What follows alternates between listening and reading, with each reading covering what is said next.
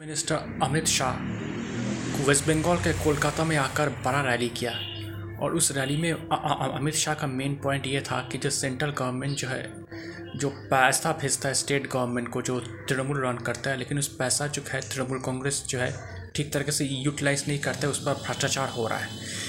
और दूसरी बात, अमित शाह ने कहा कि C A citizenship amendment act इस बिल को हम बिल्कुल लागू करेंगे, इस सी एक्ट को हम बहुत जल्द लागू करेंगे।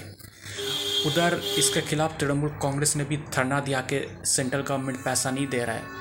तो मुझे लगता है अमित शाह का ये जो जो रैली था, ये 2024 लोकसभा चुनाव के लिए बीजेपी के पक्ष में एक मोमेंटम क्रिएट करना था।